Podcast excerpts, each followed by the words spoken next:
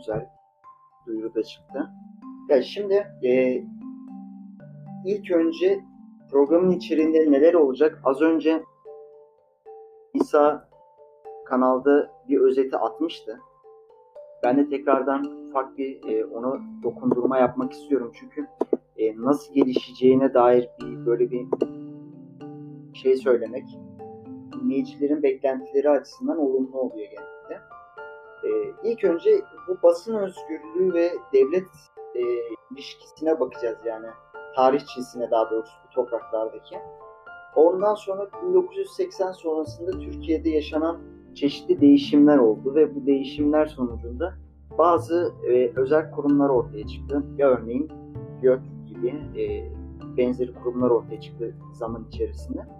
Ondan sonra da günümüzde e, Türkiye Cumhuriyeti Devleti'nde RTÜK'ün basın üzerinde bir baskı aracı olarak e, kullanılma sürecine ilişkin e, yapıyı inceleyeceğiz ve son dönemde e, yaşanan güncel olaylar üzerinden de bu konuyu taşlandıracağız. Ve ilk etapta basın özgürlüğü noktasına geldiğimizde ben bunu 1900, 1850'lerden itibaren almamız gerektiğini düşünüyorum.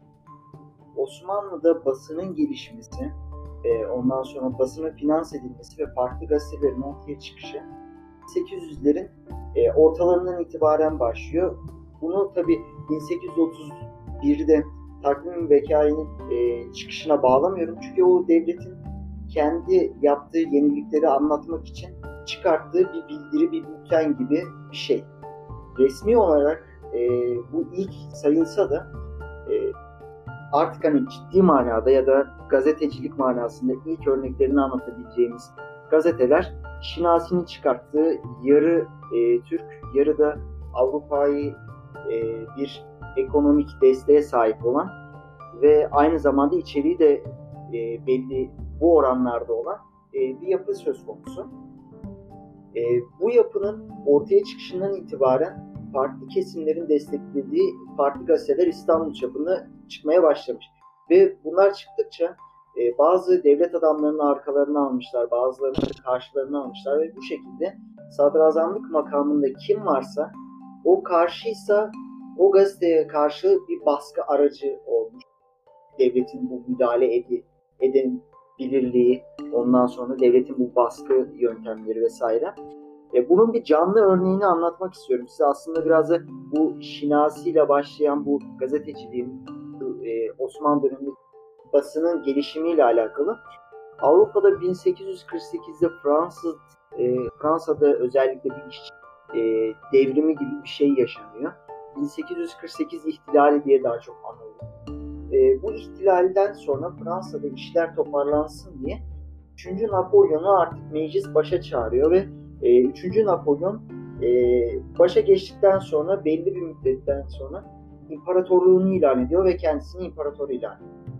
E, bu şekilde bir yapı kuruyor ve 1852'de bir Fransız Anayasası çıkartıyor ve bu Fransız Anayasası'ndan basın kontrolü, e, ondan sonra polis denetimi gibi kavramlar mevcut yer alıyor e, basın özgürlüğü üzerinde ve bu baskılardan kaçan insanların bir kısmı da e, İstanbul'a sığınıyor. İstanbul'a sığınanlardan bir tanesi de Gian Petri diye e, Gian Pietri diye bir e, gazeteci.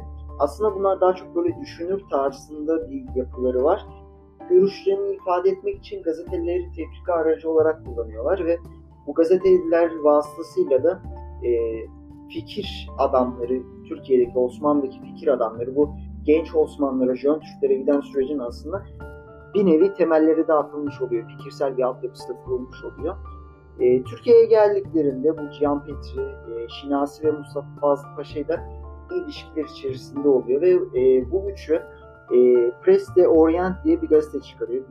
1859'da kapatılana kadar e, kısa süreli olsa bir yayın hayatı oluyor ve bu gazeteye karşılık e, Osmanlı'da belirli dönemlerde sadrazamlık yapan Ali Paşa 3. Napolyon'la birlikte Napolyon'un e, ekonomik desteğiyle birlikte Türkiye'de e, La Türkiye diye bir gazete çıkarıyor. Bu Fransızca'da da hani Türkiye'yi nitelendirmek için kullanılan bir sıfat. Direkt hani e, bu ismi veriyorlar gazeteye. Hatta bunun e, bir matbaası var. İstiklal'de e, dolaşırken böyle bina önlerinde ufak e, tabelalarda rastlayabilirsiniz. E, La Türkiye gazetesi burada çıkarılmıştır diye. İtalya bir binası var ve orada çıkarılıyor. E, yaklaşık 1950'lere kadar çıkıyor bazı dönemlerde ara verilmeden. E, yaklaşık bir 60-70 yıl çıkıyor yanlış hatırlamıyorsam. E, aralıklı olarak olsa da. Bu gazeteler karşılıklı görüşlerin e, ifade edildiği gazetelerden ziyade bir taraf böyle e, basın özgürlüğüne karşı müdahaleden kaçmış ve yenilikler isteyen e, hem Fransız hem de Osmanlı İmparatorluğu'nun o baskılarından kaçanların bir şeyler ifade etmek istediği alan olarak karşımıza çıkarken diğeri de tam tersi bu e, müdahalenin aslında bir sakatlık doğurmadığını ifade eden ve devlet yanlısı gazete örneği olarak karşımıza çıkıyor. Bugünkü örneğiyle e, sabah grubunu düşünebilirsiniz. Bu e, Turkuaz grubunun yayın medyasını işte Takvim Gazetesi'dir, ATV'sidir, A Haber'dir vesaire. Hani La Türkiye'nin e, günümüz versiyonu bu. Sabahın falan 1850'ler versiyonu düşündüğümüzde bu. Yani direkt e, devlet adamları tarafından fonlanıyor vesaire. Bunların politikalarına paralel bir şekilde yayın süreci oluyor. Ve bu şekilde aslında karşılıklı olarak e, bir basın mücadelesi şeklinde bir gelişim süreci oluyor ve 2. Abdülhamit devrine kadar da bu süreç aslında birbirleri üzerine net bir hakimiyet kuramadan da devam ediyor. Çünkü değişim süreci e, önündeki setleri yıkarak ilerlediği için ne kadar baskı olursa olsun e, belli bir aşamadan sonra bu baskı bir şekilde aşılıyor. E, sahte e, baskılar yapılıyor ondan sonra. Bunun dışında kaçak baskılar yapıyor. Özellikle bu Presse Orient kapatıldıktan sonra Kore'de Orient diye devamlı bir gazetesi de çıkarıyorlar ve bu gazete bazı dönemlerde Selanik'te çıkarılıyor. Bazı dönemlerde Manastır'da, bazı dönemlerde de Paris'te çıkarılıp e, seyahat yoluyla e, Paris'ten İstanbul'a getirilenler tarafından getiriliyor. Bazen bunlara elçiler de aslında eşlik ettiği görülüyor. Hani bu yurt dışında çıkan gazetelerin getirilmesi vesaire ile ilgili. Ya bu, bu tarz bir mücadele yöntemi var aslında. Net bir şekilde e, hakimiyet ya da bir üstünlük bulunmasa da böyle bir e, sistem var. 850 yıllarından itibaren. Ve bu e, aslında eşitlik 2. Abdülhamit döneminde e, istibdat döneminin başlamasıyla birlikte yıkılıyor. Ama bu yıkılma süreciyle birlikte aslında e, el altından bir süreç ilerliyor. Şu yeraltı e, fanzinleri, ondan sonra yeraltı dergileri denilen bu e, edebiyat camiasının basılı bir yönü var aslında. Daha çok bu liselerde e, daha ucuz olduğu için A3 kağıdının arkalığını doldurulması şeklinde karşımıza çıkan bir e, basım türü var aslında fanzin. E, dergiler vesaire daha çok e, bu Abdülhamit döneminde bunlar meşhur oluyor. Özellikle yeni açılan e, Fransız ve Alman e, yöntemlerini kullanıldığı, eğitim sistemlerinin kullanıldığı e, işte liselerde, ortaokullarda, üniversite düzeyindeki eğitim kurumlarında falan bunlar çok yaygınlaşılıyor. E, ve bu da belli bir şekilde bir alttan tabandan bir dinamizmi sağlıyor. Bu tabandan dinamizm tabii ki de halk bazında söylemiyorum.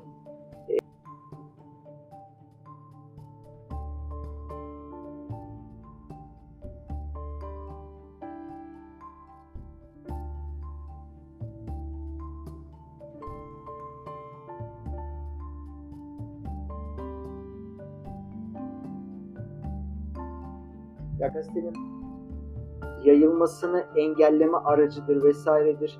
E, bundan ziyade daha çok şey yapmaya çalışıyorlar. Daha çok e, şey yapmaya çalışıyorlar. Engellememeye çalışıyorlar vesaire. E, cızırtı var denmiş. Şu anda da o cızırtı hala devam ediyor mu? O geçen şey dedi geçen haftada da vardı ya sen sen konuşurken arkadan böyle buzdolabı sesi gibi bir şey geliyor. Allah Allah. Ya buzdolabı sesi gibi değil de hani böyle zzz gibi. Bu çok şey yapıyor mu peki? E, etkiliyor mu? Ben alıştım. Yok bence çok şey değil ya. Ya Bilmiyorum diyorum şimdi. Yani bunu çözmeye çalışacağım o zaman bu hafta içerisinde. Ee, şimdiki hepinizden özür diliyorum dinleyenlerden. Patreon hesabımıza bağış yapabilir. Mikrofon olur. Ee, bu arada şunu da belirteyim. Ben konuşurken sormak istediğiniz, ifade etmek istediğiniz bir şeyler olursa yazarak düşünüyorum kanalında da yorumlarınızı falan ifade edersiniz. Ben bir yandan anlatım yaparken bunları da izlemeye çalışıyorum. Ee, yorumlarınızı da bir yandan takip etmeye çalışıyorum. Ee, bu Türkiye Cumhuriyeti dönemindeki basın özgürlüğünden bahsetmiştik. Ee, yani Cumhuriyet'in ilk yıllarına baktığımızda e, temsil heyeti bu e, Sivas Kongresi'nde falan kendi yayın organını kuruyor. İşte nedir bunlar? Anadolu Ajansı, Hakimiyeti Milliye Gazetesi'nin çıkarılması gibi vesaire basın organları çıkarılıyor ve bunlar daha çok hani e, milli eğitimin anlattığı ders müfredatında e, milli mücadeleyi yöneten kadronun kendi görüşlerini ifade edebilmesi ve dünyaya duyurabilmesi için çıkardığı yayın organları diye gözüküyor. E, ama bunlar ilerleyen süreçlerde karşıt görüşteki insanların da e, hani görüşlerini bastırmak amacıyla da kullandığı karşımıza çıkıyor.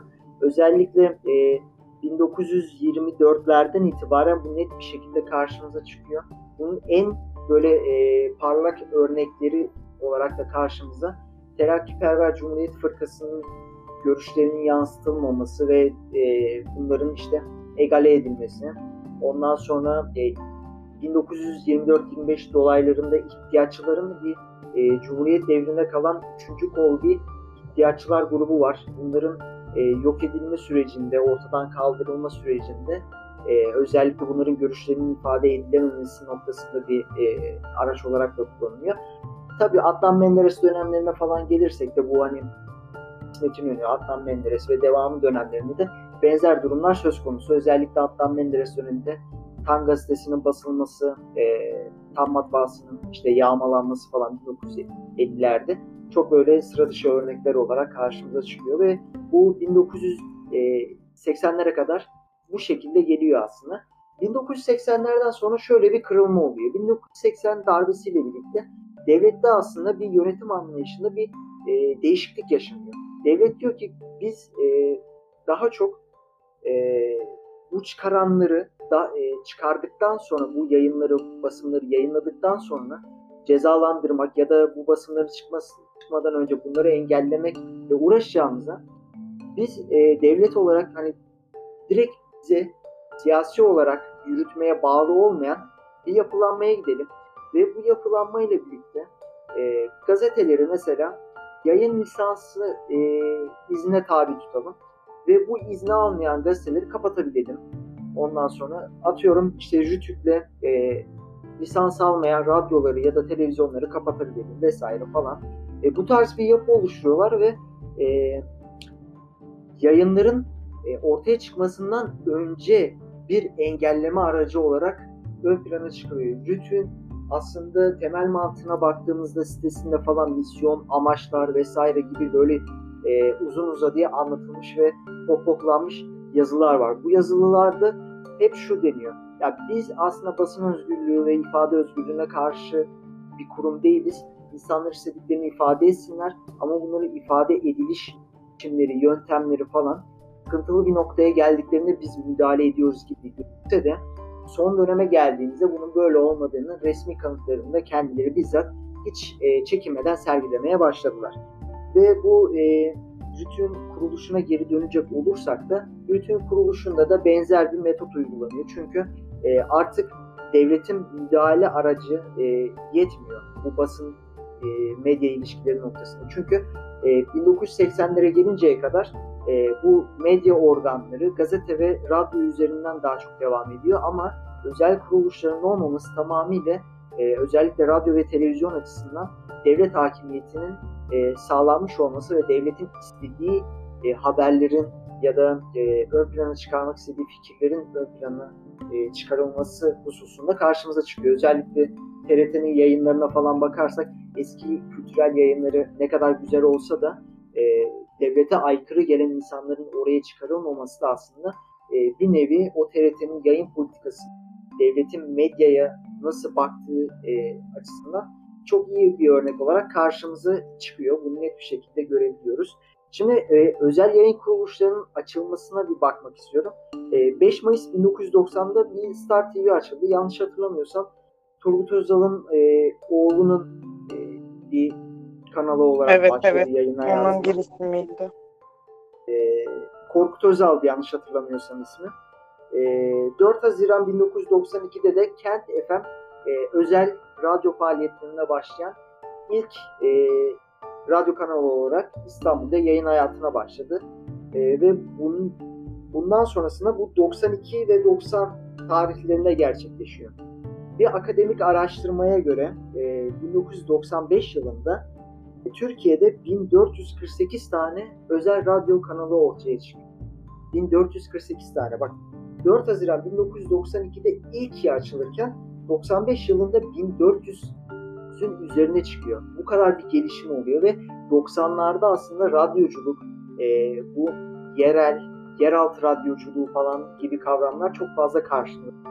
Özellikle e, 70 doğumlu, e, 70'ler doğumlu ve 80'ler doğumlu nesille e, konuştuğunuzda falan ya 1990'lar dönemindeki bu radyo faaliyetlerinde falan çok fazla radyonun ön planda olduğu vesaire e, karşımıza çıkıyor ve bu 1998 yılına geldiğimizde de 1800'leri aşarak da ciddi bir e, sayıya ulaşıyor ve devlet e, bu gelişen e, medya organına ve medya disiplinine, özel kuruluşlara da karşı bir şeyler geliştirmesi gerekiyor. Çünkü bunları bir kontrol altında tutması gerekiyor. E bunda nasıl gerçekleştirecek ve 1980 darbesinden sonra bu değişen anlayışla birlikte e, bu müdahaleci anlayışın bir yansıması olarak da 90'ların başında e, RTÜ'yü kuruyorlar ve e, RTÜK'le birlikte aslında bu e, medya faaliyetleri denetlenmeye başlıyor. Ama bu medya faaliyetleri denetlenirken ilk başta e, çok böyle müdahale örnekleri sergilenemiyor. Çünkü alanda ilk olmalarından dolayı hani ilki yapmak, böyle girişi sert yapmak biraz sıkıntılı olabilir. O yüzden aşama aşama kat ediyorlar bunu. Ve e, 2000'lerin başında aslında Rütük biraz olarak e, bu medya alanında tam olarak bir faaliyeti, e, şey hakimiyetini kurmuş oluyor ve 2010'lara kadar aslında bu hakimiyet alanı e, çok fazla olumsuz etkilenmiyor. Ama 2000'lerin ortalarından itibaren sosyal medya dediğimiz Facebook, Twitter, Instagram, YouTube gibi e, platformların açığa çıkması, ondan sonra internet üzerinden haber sitelerinin kurulması ve bunların kontrolünün YouTube dışında kalması, e, 2010'lardan itibaren sosyal medyadaki yayınların başlaması ve e, 2010'ların ortalarından itibaren e, Medyascope, e, ondan sonra ve benzeri e, bağımsız gazetecilik platformların kurulması, Netflix ve benzeri aslında e, televizyona alternatif bir e, sosyal medya TV'leri olarak adlandırılabilecek platformların açığa çıkması RTÜK'ün aslında denetim alanını kısıtlıyor. Bu denetim alanının kısıtlanmasına e, ay, şey olarak da aykırı hareket olarak da devlet bu alanı genişletmeye çalışıyor. Peki bu alanı genişletmeye çalışırken neler yaptı? E, çeşitli işte e, baskı araçları kurarak ilk öncelikle bu değişimi biraz baltalamaya çalıştı. Baktı ki bunun önüne bu şekilde e, çekilemiyor. Bu sefer de RTÜK'ün e, denetim alanını arttırmaya gitti. Örnek verecek olursak e, 1 Ağustos 2019 tarihinde bir RTÜK yönetmeliği yayınlandı ve e, internet ortamında yayınlanan e, yayınların RTÜK tarafından denetlenebilmesini sağladı. Ve bu denetleme ilk açığa çıkarken bunların e, hazırlanışında vesaire 2018'lerde, 2019'larda bu e, tartışmalar aslında çok medyaya yansımadan sürerken hep şu e, bir korku var. Ya biz devlet bunu yapıyor falan. Hani siz bunu hazırlıyorsunuz falan böyle AK Parti'ye yönelik bir söylem. E, peki bu basın özgürlüğü, ifade özgürlüğü noktasına aykırı hareket etmenin hususunu, hususunu peşinden getirmeyecek mi diye bir sonuç ortaya çıkıyor. Ama hep e, işte özellikle AK Parti kanadının açıklamalarına, e, Rütük kana, e, kanadının açıklamalarına falan bakarsak da e, net bir şekilde hani biz buna aykırı davranmayacağız işte ifade özgürlüğü, cahçurt diye söylemleri var. Ama teoride e, ne kadar böyle işte barışçıl söylemleri falan olsa da e, yapısı itibariyle direkt e, mecliste çoğunluğu sağlayan partilerin egemenliği altında olması e, özellikle günümüz yapısına baktığımızda 9 tane üyeden oluşuyor ve bu üyelerin dağıtımında mecliste hangi parti çoğunluğu ele geçiriyorsa e, Rütük'te de aynı çoğunluğu ele geçirmiş oluyor ve e, paralel bir e, faaliyet yürütme süreci gerçekleşiyor aslında. E, bu denetim, etki alanının genişletilmeye çalışılması falan e, bunlar aslında incelendiğinde e, Rütün yönetmeliği çıktı ve bu Rütün yönetmeliği çıktıktan sonra sansür yönetmeliği falan da dendi buna. Ve ilk etapta bir, bir aylık süreçte bu tartışıldı ciddi bir şekilde. Hatta e, Ankara e, İdare Mahkemesi'ne taşındı. E, MLSA taşımıştı yanlış hatırlamıyorsam. E, bununla ilgili e, Yarda Yüzen'in e, yorumuna birazdan e, değineceğim ek bir bilgi vermiş. E, bu yönetmeliğin idare mahkemesine taşınmasından sonra vesairedir. E, bu itirazlar sansür yönetmeliği olarak adlandırmalardan sonra Rütük e, bir ay içerisinde 4-5 farklı açıklama yaptı. Bu açıklamalarında genel olarak şunu ifade etti. Ya biz bunu müdahale olarak, müdahale aracı olarak kullanmayacağız. E, biz yayınlarda milli ve manevi e, değerlerimize aykırı bir sö- durum söz konusu olduğunda biz kurumları uyaracağız. Bunu yapmamaları gerektiğini söyleyeceğiz. Kurumlarla da böyle birlikte bir işbirliği kuracağız. Hani biz böyle bir şey yapmaya çalışıyoruz gibi bir söylemleri var. Ama gel gelelim e, 2009'un 2019'un sonlarına doğru geldiğimizde e, Faruk Bildirici CHP kontenjanına RÜT'ün e, RÜTük üyesi. Ve bu RÜT'ün iç yapısındaki konuşmaları, aldığı kararları, ondan sonra RÜTük Başkanı'nın aynı anda birden fazla yerde başkanlık ve yönetim kurulu üyeliği yaptığı ve bunların birbirleriyle kesişen e, aslında denetim alanlarının kesiştiği kurumlar olması hasebiyle yapılamaması ve bunların hem kanunlara hem de etiğe aykırı olarak hareket edilmesini ön plana çıkardı. Ve e, Faruk Bildirici'nin üzerine oynandı ve e, Faruk Bildirici'nin üyeliği düşürüldü. Bu üyeliğin düşürülmesi de aslında çoğunluğun, Rütük'teki çoğunluğun iktidar partisine ait olması ve e, sayesinde sağlandı denilebilir. Ve bunun akabinde aslında e, yavaş yavaş da bir müdahale alanında oluşturulmaya başlandı. Özellikle 2020'nin ilk dönemlerine falan baktığımızda şu açıklamalar net bir şekilde karşımıza çıkıyor. Şu anda koronavirüs Covid-19 sebebiyle biz 2020'nin başlarında konuştuklarımızı ya da rütün açıklamalarını pek hatırlamıyoruz ama böyle bir 2020'nin başlarını sizi taşımak istiyorum. 2020'nin başlarında biz ne konuşuyorduk? Suriye'ye bir harekat düzenlendi ve Suriye'de bu e, operasyona karşı çıkanlar Türkiye içerisinde savaşa hayır dedi.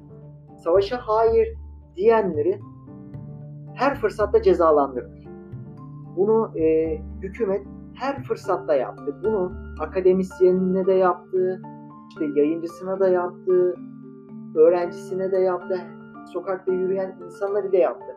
Ya Kırklareli Valiliği kalkmış, ben işte e, 10 gün süreyle Kırklareli e, ili sınırları içerisinde savaşa hayır protestosu yapılmasını yasaklıyorum diyor. Ya kardeşim sen bunu nasıl yasaklıyorsun? İstanbul Valiliği yasaklıyor. E, birkaç valilik daha bu e, savaşa hayır şeylerini yasaklamış. Devlet yasakçı bir e, yapıyı ön plana çıkardı. Rütük de şunu ön plana çıkardı. Savaşa hayır yayınları yapan kanalları vesaire cezalandırmaya başladı. Fox TV vesaire, Tele1, e, Tele1, ondan sonra başka hangi kanallar var? Halk TV'deki bir programa da e, para cezası falan kesilmişti. Bu tarz para cezaları kesilmeye başlandı. Ondan sonra bir bakıyoruz, e, savaşa hayır diyenlere yönelik böyle bir kampanya yürütülüyor. Sosyal medyada da yürütülüyor aynı şekilde. E, bunun medya ayağı da oluyor. Sosyal medyada yayın yapanlara yönelik de müdahale araçları oluşuyor. Biz yönetmelikte aslında getirilen şartlara baktığımızda ekonomik şartlar da getiriliyor. E, örneğin ben bundan çok e, yakın etkilenmiştim çünkü bir e, radyoda bir direktörlük görevini yürütüyordum ve ya bu yönetmelik yayınlandı. Sadece internetten radyo faaliyeti yapıyoruz. 10 bin lira bulup yayın lisansı almam lazım. Yayın lisansı almam için parayı bulmam lazım. Parayı bulduktan sonra bir de ekstra şartlar da var. Programların içeriğinin işte denetlenebilir hale getirilmesi vesaire, geçmiş programların e, sunulması, bu lisans sürecinin e, alınma sürecinde falan bunlar vardı. Bunlar beni çok yıpratmıştı ve o yüzden biraz da e, bu süreçleri bırakıp böyle bağımsız yayıncılığa e, başlamaya çalışmıştım ve bu bağımsız yayıncılar üzerindeki denetimi de aslında bir nebze de araştırdım bu süreç içerisinde. Aslında e, benzer bir durum onlar üzerinde de var mı diye. Hakikaten var yani. Bunlar üzerinde de bir baskı aracı var. Ne kadar e, bireysel alana çok dokunulmayacağı söylense de e, hükümet karşıtı açıklama yapan, hükümetin e, kendi içerisinden e, insanlar olsa bile onlara bile baskı uygulamaktan hiç kaçınmayan bir e, iktidar yapısı var Türkiye'de. Bunu net bir şekilde karşımıza çıkıyor. Özgür, Ee, e, bir biraz bir şeyler eklemek istiyorum. E, sen bahsettin mi? Sen bahsettin mi? E, orayı e, yakaladım diye düşünüyorum da bu e, Rütü'nün şu anki başkanı ve bu e, dönem başındaki e, olan olaylarla ilgili bir, bir- birkaç bir şey söyleyeceğim. Tabii ben olayın bütçe komisyonu raporları ve o belki hatırlayanlar vardır haberler çıkmıştı. E, plan ve bütçe komisyonu e, toplandığı zaman arkadaşlar burada küçük bir bilgi vereyim. Bu birçok kurum için farklı farklı günlerde, farklı farklı saatlerde toplanıyor. Rütü'nün bütçesi de e, Turizm Bakanlığı'nın, Kültür ve Turizm Bakanlığı'nın bütçesi konuşulurken e, konuşulmuştu. O gün konuşulmuştu. E, hatta orada böyle bir e, kavga gibi bir şey çıktı. Bilmiyorum hatırlayan var mıdır? Şimdi şu bulduğum e, haberi de şuradan hemen paylaşayım size. E, bakayım. E, Plan ve Bütçe Komisyonu'nda e, bu e, Rütük Başkanı Ebu Bekir Şahin e, protesto ettiler. Ebu Bekir Şahin'in e, Cumhurbaşkanı tarafından e, göreve alındığı bir son bir önceki üyenin işte e, başka yerlerde başka şeyleri zaten Özgür bahsetti olan durumlardan olduğu söylenmişti ve CHP'li üyeler e, Ebu Bekir Şahin'in sunumunu engellediler. E, normalde her kurumun başkanı, bakanı ya da vekil, bir vekil e, sunum yapar. O senenin, geçen senenin ve işte bütçesiyle ilgili şu olmuştur, bu olmuştur diye. Bu arada bu sene Rütü'nün bütçesi yüzde dokuz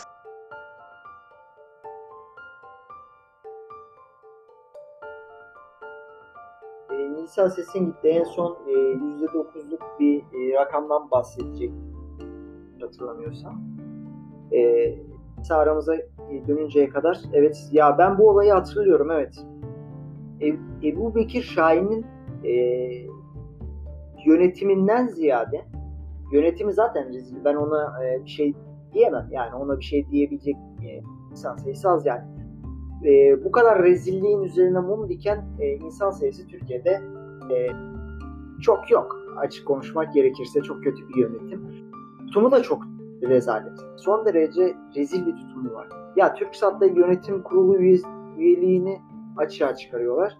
Abi adam hiç utanmadan özür dilemiyor, istifa etmiyor vesaire hiçbir şey yapmıyor. Onun dışında her şeyi yapıyor. Bunu açığa çıkaran hakkında dava açıyor. Onun üyeliğini düşürmeye çalışıyor vesaire bir sürü olay yaratıyor. Şimdi bu 2020'nin başlarında bu e, savaşa hayır e, özelinde bu rütün baskılarını bir yandan anlatmaya çalışıyordum. E, bu savaşa hayır boyutlarıyla ilgili de Burak Bilgehan Hoca'yı da direkt e, sorgusuz sualsiz hiçbir gerekçe göstermeden e, Top Üniversitesi de şeyden atmıştı, okuldan atmıştı. Hatta işte Burak Bilgehan Hoca neden kovuldu? Twitter'da taklar, işte Change.org'da kampanya falan başladı. E, Rektör Güvensak da hiç bir açıklama yapmadı yani. Bir açıklama. Sadece o da e, engel bunu soran insanları engellemekle yetindi. Böyle bir süreç vardı o savaşa hayır döneminde ve devletin her kurumu ve devlete yakın olan her kuruluş e, belli bir baskı aracı olarak bunu kullandı. Ondan sonra bir Elazığ depremi dönemi oldu ve bu Elazığ depremi döneminde de muhalif yayınlara yönelik rütük baskısı son derece e, had safhadaydı. Onun dışında Covid-19 süreciyle ilgili bile neler konuşulacak, e, kimler çıkarılmalı yayına, bilim kurulu üyeleri çıkarılsın. Ondan sonra konuk çağrılacaksa e, çağrılan konuklar bize bir gönderilsin, bizim onayımızdan sonra canlı yayına çıkarılabilsin gibi önerileri falan olmuştu. Rütün çok tehlikeli sularda yüzüyorlar yani basın özgürlüğü, ifade özgürlüğüne saygılıyız diyen bir kurumun bu hareketlere girişmemesi lazım. Ve 2020'nin aslında en çok böyle sosyal medyada gündem olan noktalarına geldiğimizde Rütük açısından e, Netflix'e bir baskı uygulamaya çalışıldı ve e, bu Aşk 101 ile aslında ilk etapta bir saldırılar başladı bu Mart ayının sonlarına doğru. E, özellikle burada e, işte eşcinsel bir karakterin olması, işte Ramazan'ın birinci gününde başlatacaklar karakterin ismi Osman vesaire falan filan deyip medyada köpürte köpürte köpürte işte e, bir altyapı oluşturdular. Hatta o dönemde Kerem Altıparmak e, şeyden bahsetmişti. Ya bak bunlar böyle bir şeyler yapıyorlar. Muhtemelen Rütük bunlar üzerinde Netflix üzerine bir hakimiyet kurmaya çalışıyor diye e, bir söylem gerçekleştirmişti. Hemen peşi sıra Ebu Bekir Şahin işte biz Rütük'te konuştuk. E, milli manevi değerlerimize aykırı hareket etmeyeceklerine yönelik teminatımızı aldık. Sözlü teminatlarımız falan çeşitli uyarılarımızı yaptık falan deyip Yeni Akit'te yazılar yayınlandı. Sabahta bir köşe yazısı çıktı. Ya Samsun'da Diyanet Sen e, Diyanet Sendikası'nın bilmem Samsun İl Başkanı bile açıklama yapar hale gelmişti. E, bu tarz bir şey baskı uygulandı ve e, bundan sonra da aslında Netflix'in e, bir dizisi vardı. Bu dizinin 15 Temmuz'a ilişkin bölümü e, yasaklandı. Ve bu yasakla ilgili de bir hafta 10 gün oluyor herhalde bu yasağın e, medyaya yansıması. Ana akım e, medyaya çok yansımadı ama böyle sosyal medyadaki aktif olan e, haber sitelerine falan baktığımızda e, onların bu paylaşımı yaptığını görmüşsünüzdür. E, Netflix'te hatta bununla ilgili birkaç gün önce de bir tweet atmıştı. E, işte eğer filtreleme ya da çocuklarımızın kötü şeylerle karşılaşmasını istemiyorsak şunlara şunlara bakıp ayarlarda işte düzenleme yapabilirsiniz tarzı bir tweet atmıştı. Bu e, Rütü'nün aslında baskısına karşılık bir somut olarak karşımıza çıkan bir durum. E, özellikle Bir, bir şey söyleyeceğim. Benim sesim mi gitti? Ne oldu? Ben gittim geldim mi? Tam %9'luk Rütü'nün bütçesine ilişkin %9'luk bir e, ifade kullandın orada gitti. Ben de e, Allah o- Allah ben bir şey değil mi? Saatlerce konuşuyorum kendi ya şeylerden bahsediyordum. Ee, Rütük Başkanı'nın yaptığı atamalardan işte TBMM'de Plan ve Bütçe Komisyonu'nda kavga çıktı. Ee, cum şeyler CHP'liler konuşturmadı e, başkanı. Ee, onlardan Şöyle- bahsettim. e, ben son bir noktaya değineceğim. E, Hı hı. o noktadan sonra bu e, bütçeyle ilgili kısımları da sana, sana bırakayım diyorum çünkü e, ya vergi araştırmaları topluluğu başkanısın ve bu süreçleri yakından takip ediyorsun. Özellikle ÖSYM'nin bu bütçesini paylaşmana çok e, memnun oldum diyebilirim. Onların o devasa topladığı paraları bilmek. e, Aynen. Bu bu arada başkanı artık ben değilim Ali Başkan. Ben direktörüm. e, Ali darbe yaptı. okey okey devam et. Ben e, sesim kesildiğini bilmiyordum. Konuşmuşum bayağı. son dönemde de Rütük'le ilgili çok böyle çarpıcı bir bağlantı kuruldu yani. Aslında bu Rütük'ün yapısı itibariyle yürütmeyle direkt bir alt üst ilişkisi yok. E, idari kuruluş bakımından falan baktığımızda ama Cumhurbaşkanı Erdoğan e, özellikle Fatih Portakal'ı kastederek medya virüsü diye bir söylem türetti.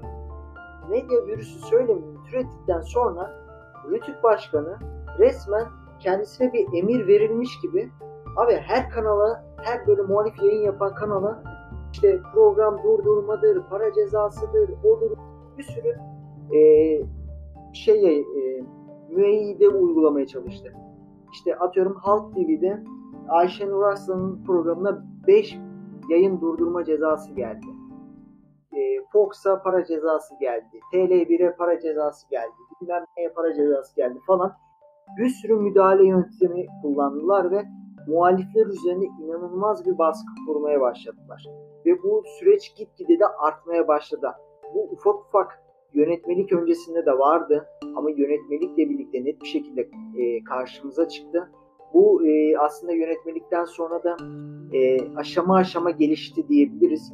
Bunun iki kolu var bana göre.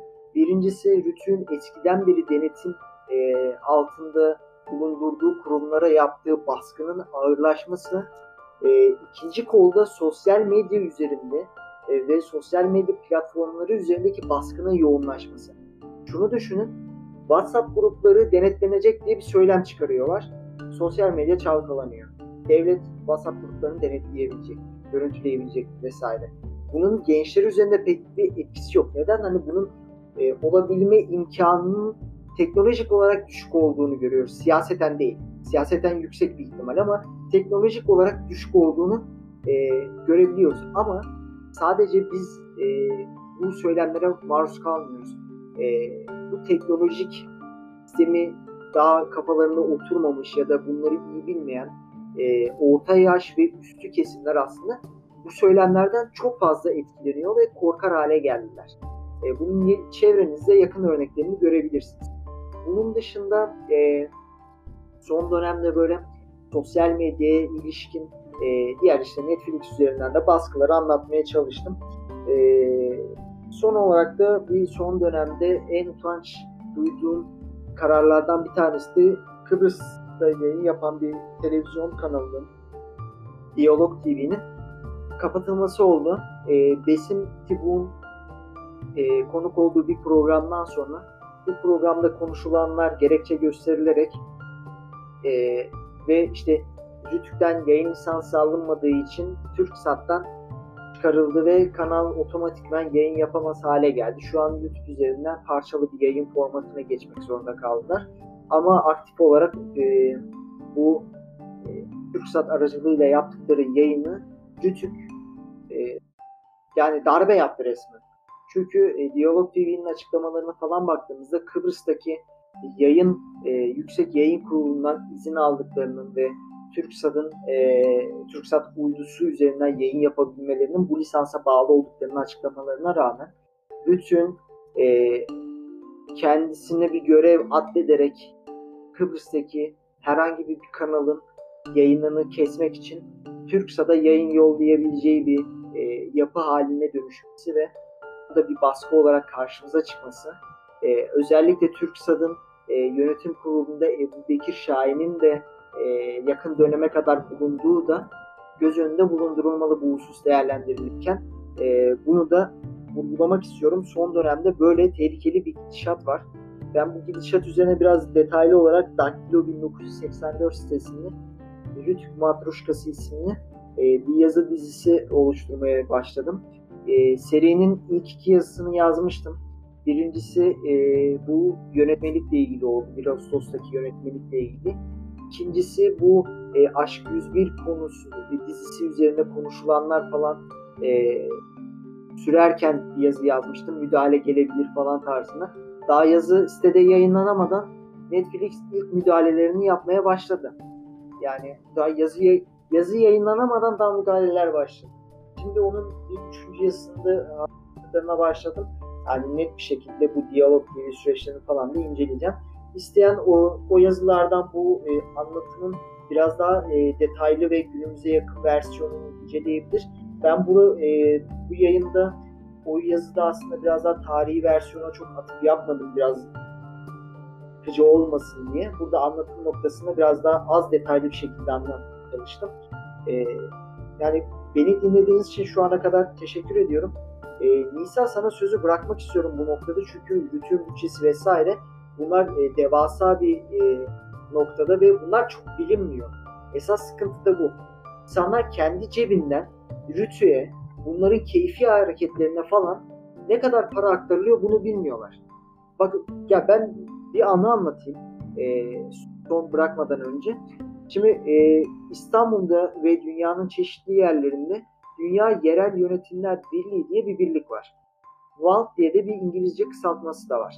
Şimdi bunlar e, çeşitli belediyeler tarafından e, sponsorlukları falan oluyor, fonlanıyorlar ve yönetim kurullarında da e, bu belediyelerin belediye başkanlarında aktif olarak yer alıyor. Kadir Topbaş döneminde İstanbul'da Vald'ın e, benim bildiğim 3 tane yeri vardı. Birincisi Yerebatan Sarnıcı'nın karşısındaki konak. O konakta abi yapıya aykırı olarak, imar e, düzenlemesine aykırı olarak kış bahçesi yapılmış vesaire. Sen tüm İstanbul'dan su faturalarında vergi topla, onu topla, bunu topla, atık su vergisidir vesairedir vesairedir. Sen bunu topla.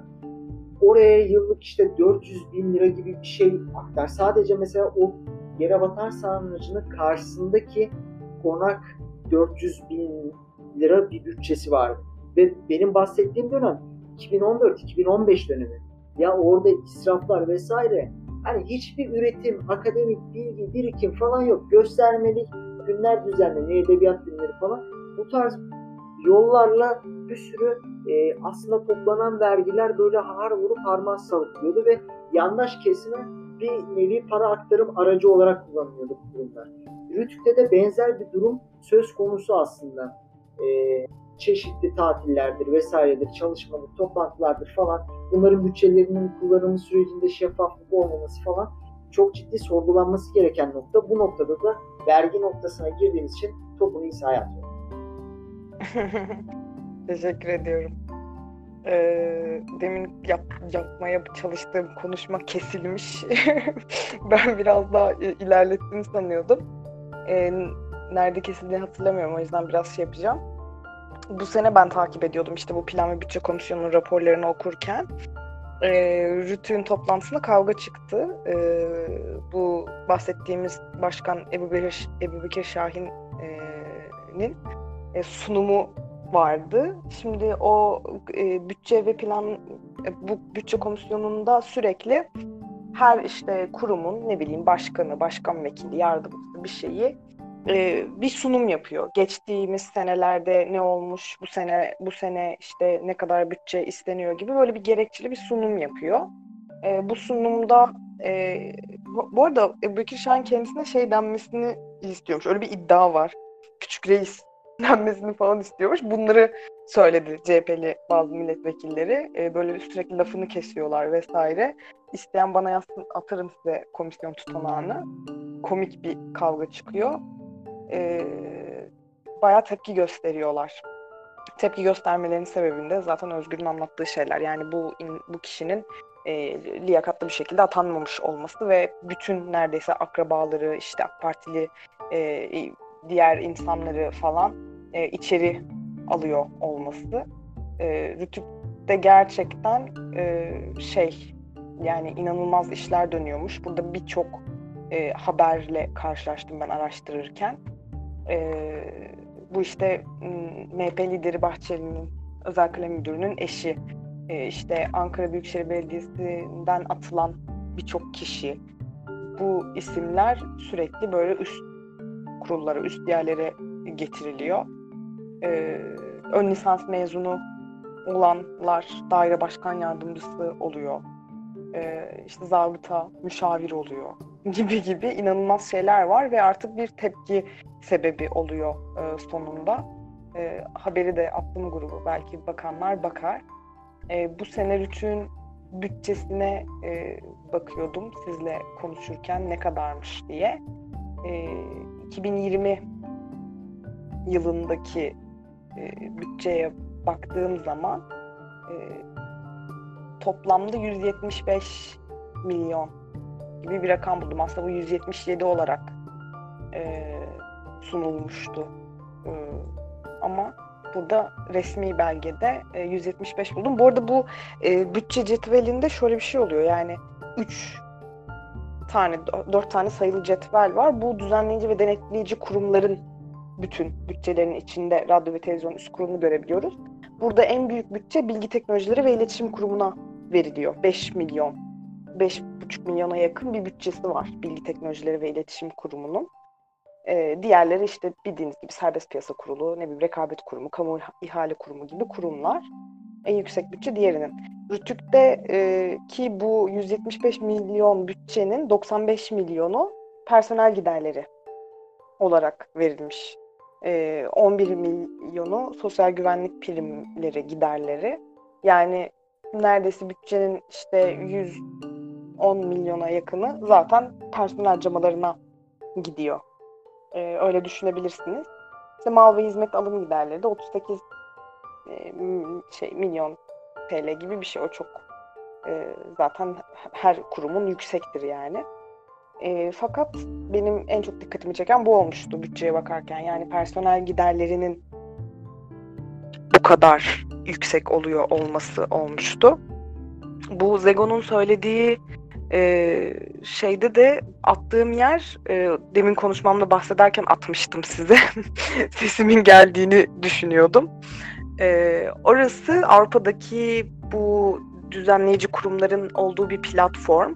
E, bildiğim kadarıyla Avrupa Birliği'ne bağlı bir yer burası. E, oradaki her ülkedeki kurumları görebiliyorsunuz. Medya işte düzenleyici kuruluşları.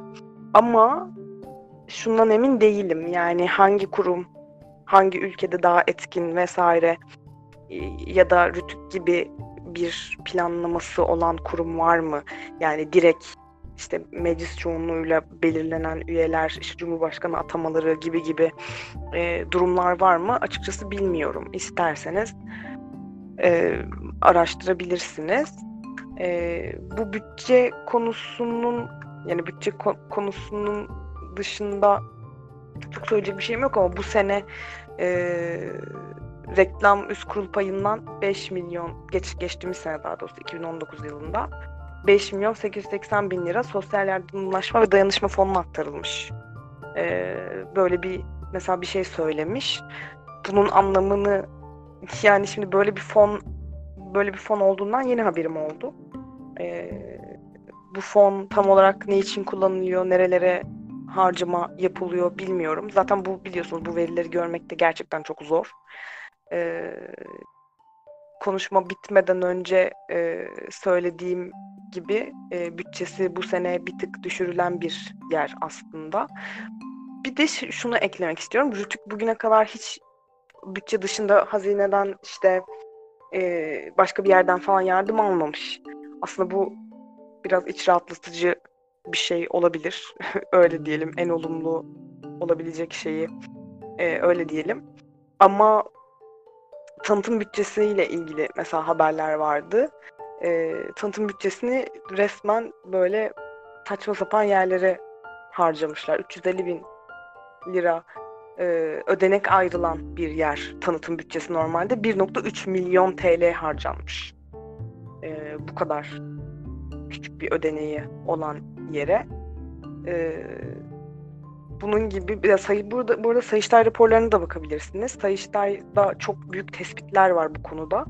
E, ben çok fazla zamanım olmadığı için aşırı bir araştırma yapamadım ama e, Sayıştay raporunu internetten görebiliyorsunuz. E, her kurum için ayrı ayrı zaten e, yazılan şeyler var, raporlar var e, bu 35 milyonluk hizmet alımı içinde gördükleri bazı bulguları da orada paylaşmışlar. E, haberlerde en azından böyle yazıyordu.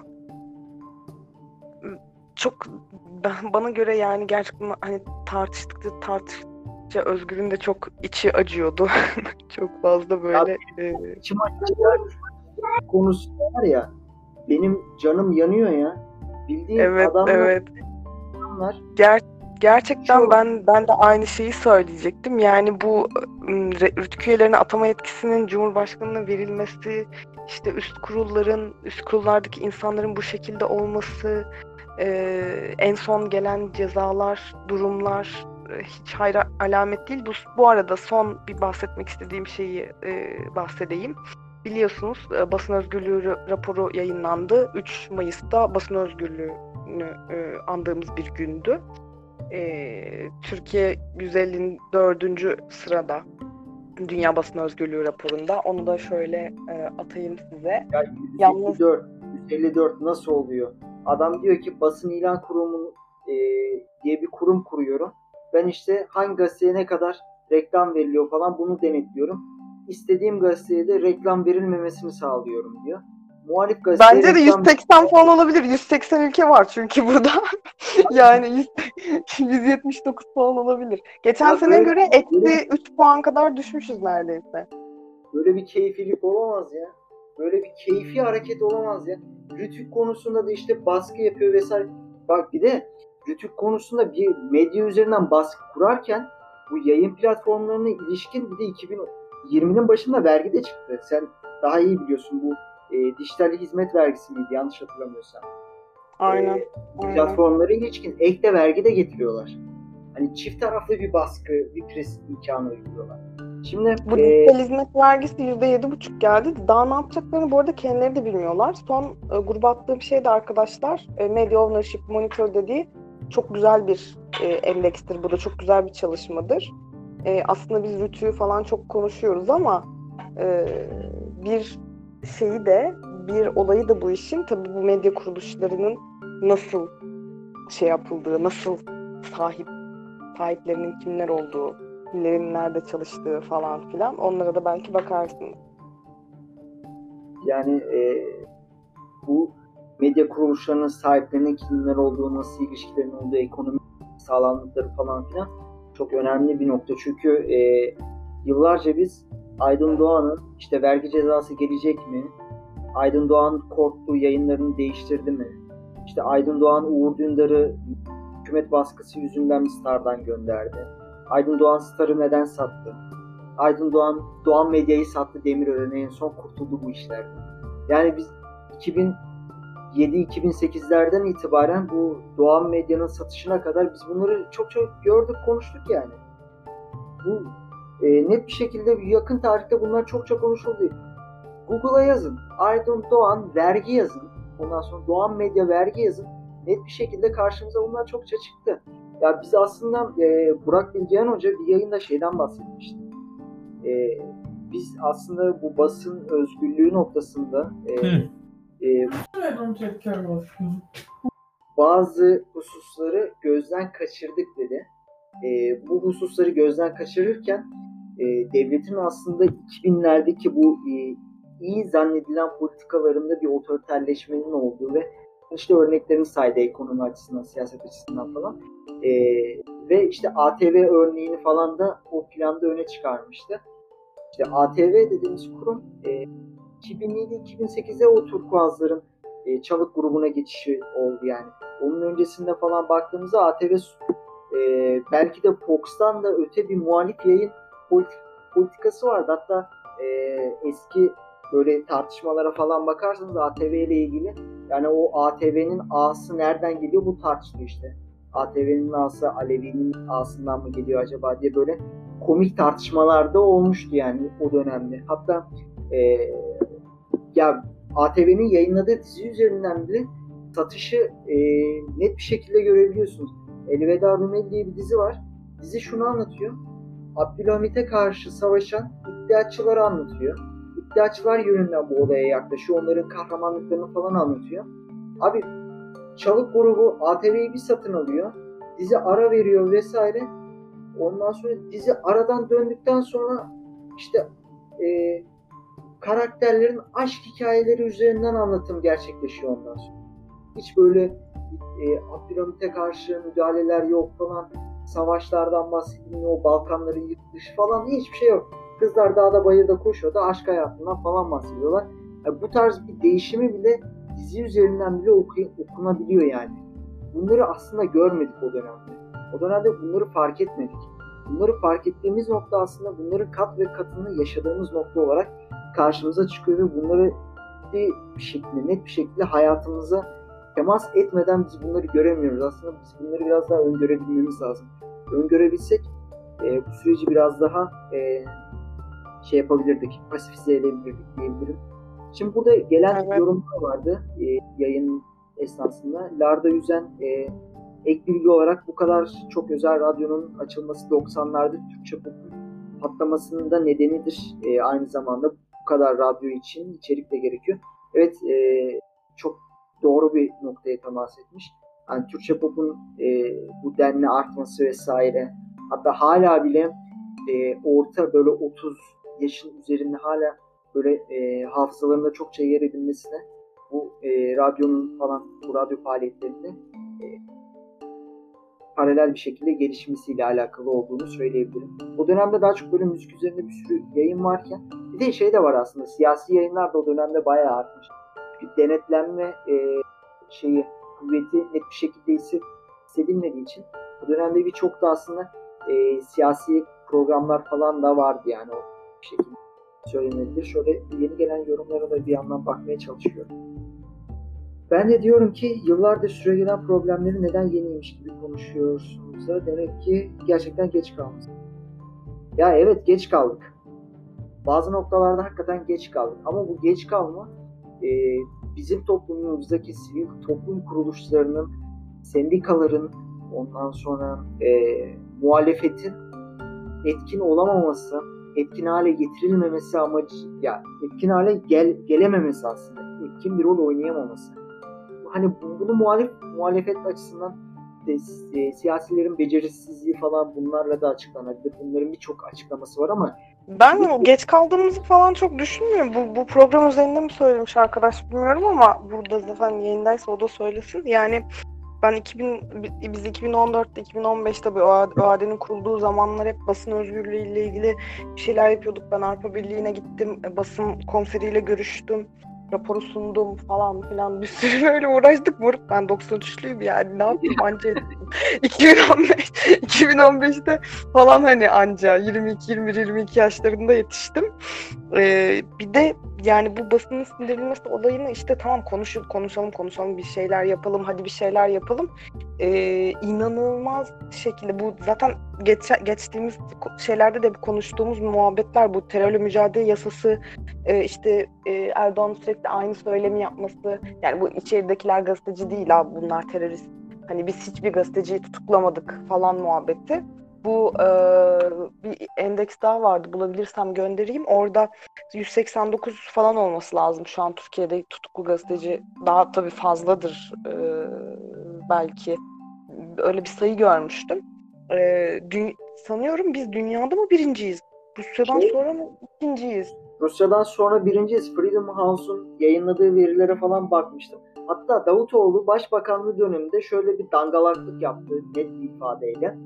İşte e, Freedom House bir şey yayınladı, endeks yayınladı. İşte Türkiye'de kaç gazeteci dünyada basın özgürlüğü sırasında nerede falan gazeteciler vesaire falan diye.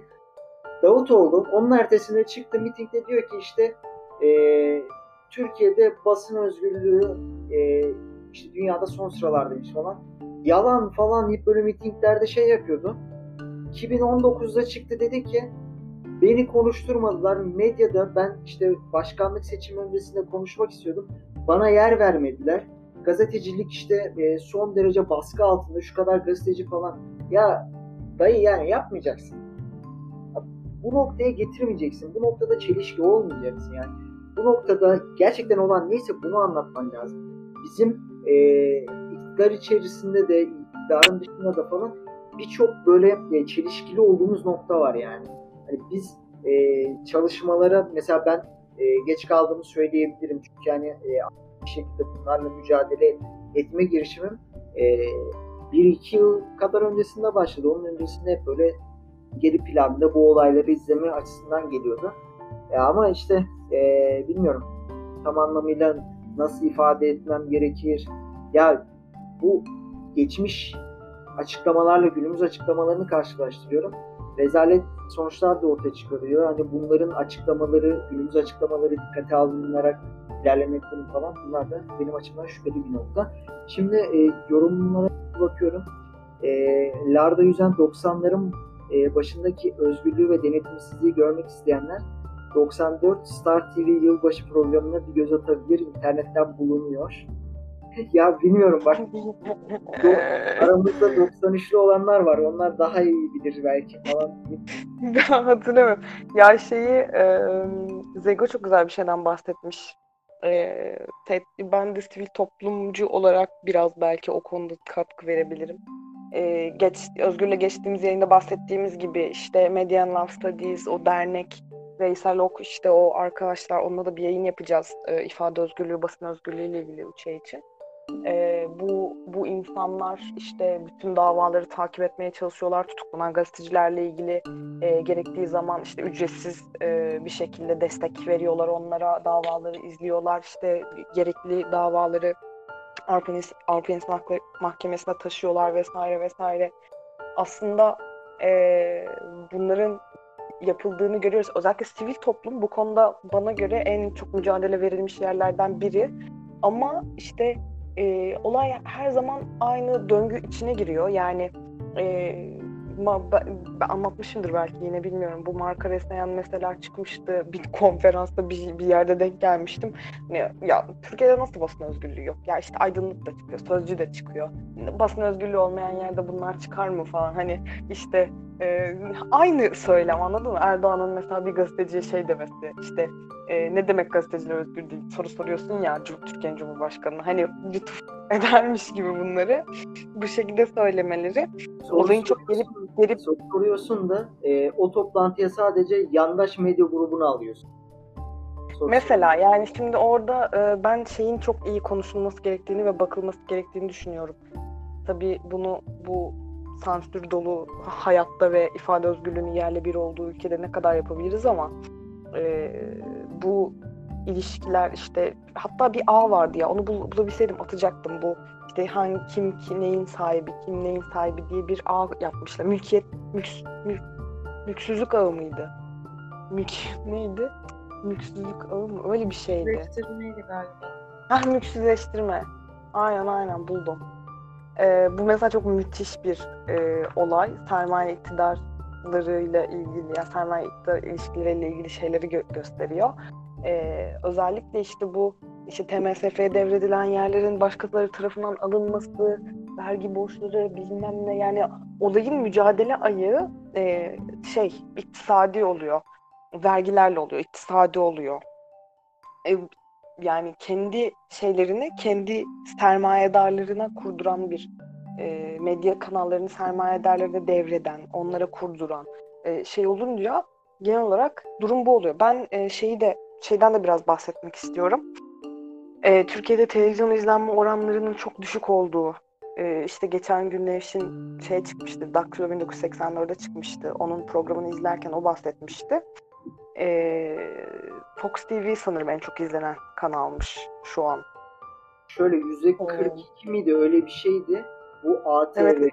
Mesela bu, bu, bana biraz birazcık umut veren bir şey biliyor musunuz? Yani bir, bir tık daha umut veriyor hani. Ama şunu da çok iyi biliyorum. Sosyal medyanın da mesela ulaşım oranı genel medya içinde yüzde 33 gibi bir rakamdı Türkiye'de ya da genel dünyada. Yani oradan da çok umutluyum ama şundan çok umutluyum. Yani mesela Medyascope gerçekten çok değerli oldu. Ee, ben ilk çıktığından beri takip ediyorum. Hatta orada programı bile var arkadaşlar. Bakabilirsiniz. Alternatif ekonomide çıkmıştım. Ee, çok çok başarılı buluyorum ve gerçekten inanılmaz bir şekilde takip etmeye çalışıyorum. İşte Daktilo şimdi yayın yapmaya başladı. E, duyumlarıma göre bizim aramızdan e, arkadaşlar da şimdi yeni bir e, medya projesine başlıyorlarmış.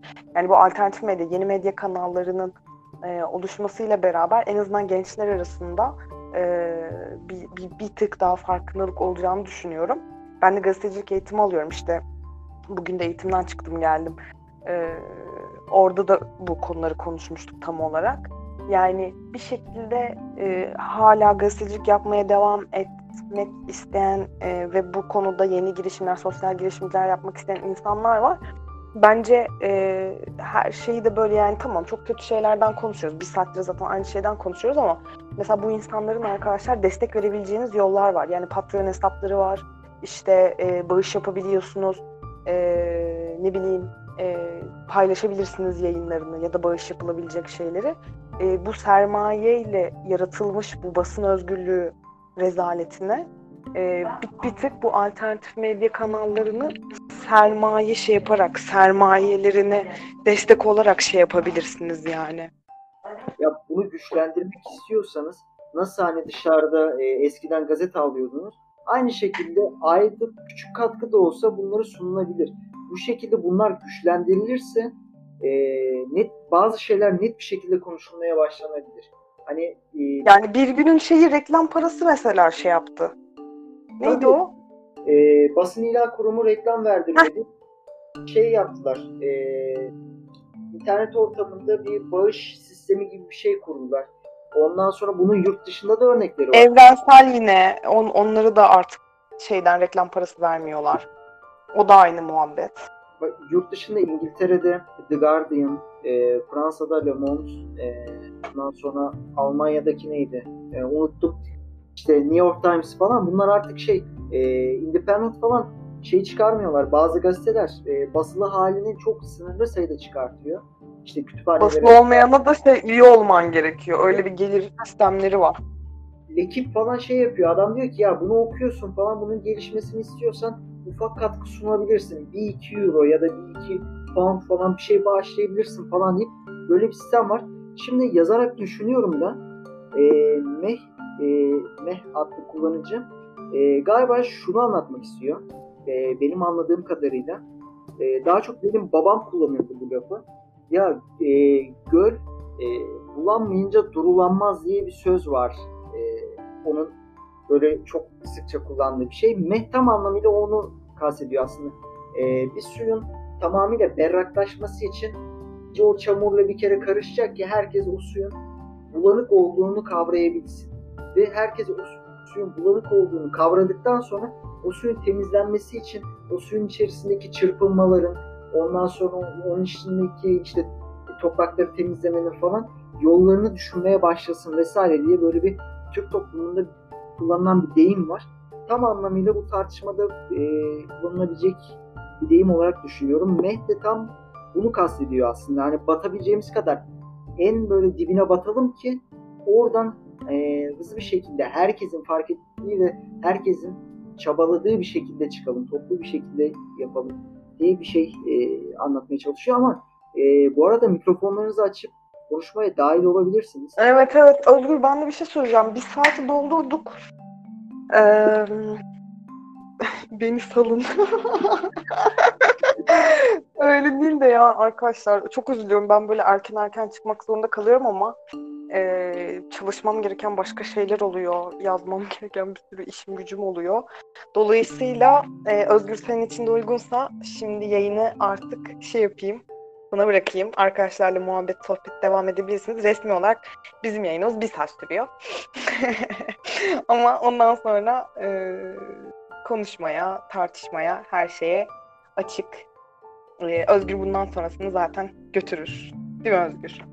Tamamdır Sen Nisa. halledersin. Diyorum. E, Ee, çok güzel bir, bence çok güzel bir yayın oldu. Özgür tekrar herkesin önünde teşekkür ederim. İnanılmaz şeyler araştırıyorsun. Çok güzel e, bilgiler veriyorsun. Özellikle tarihsel e, anlattığın e, olaylar bakış açısı olarak bugün konuştuğumuz şeylerin alt metnini oluşturdu böyle.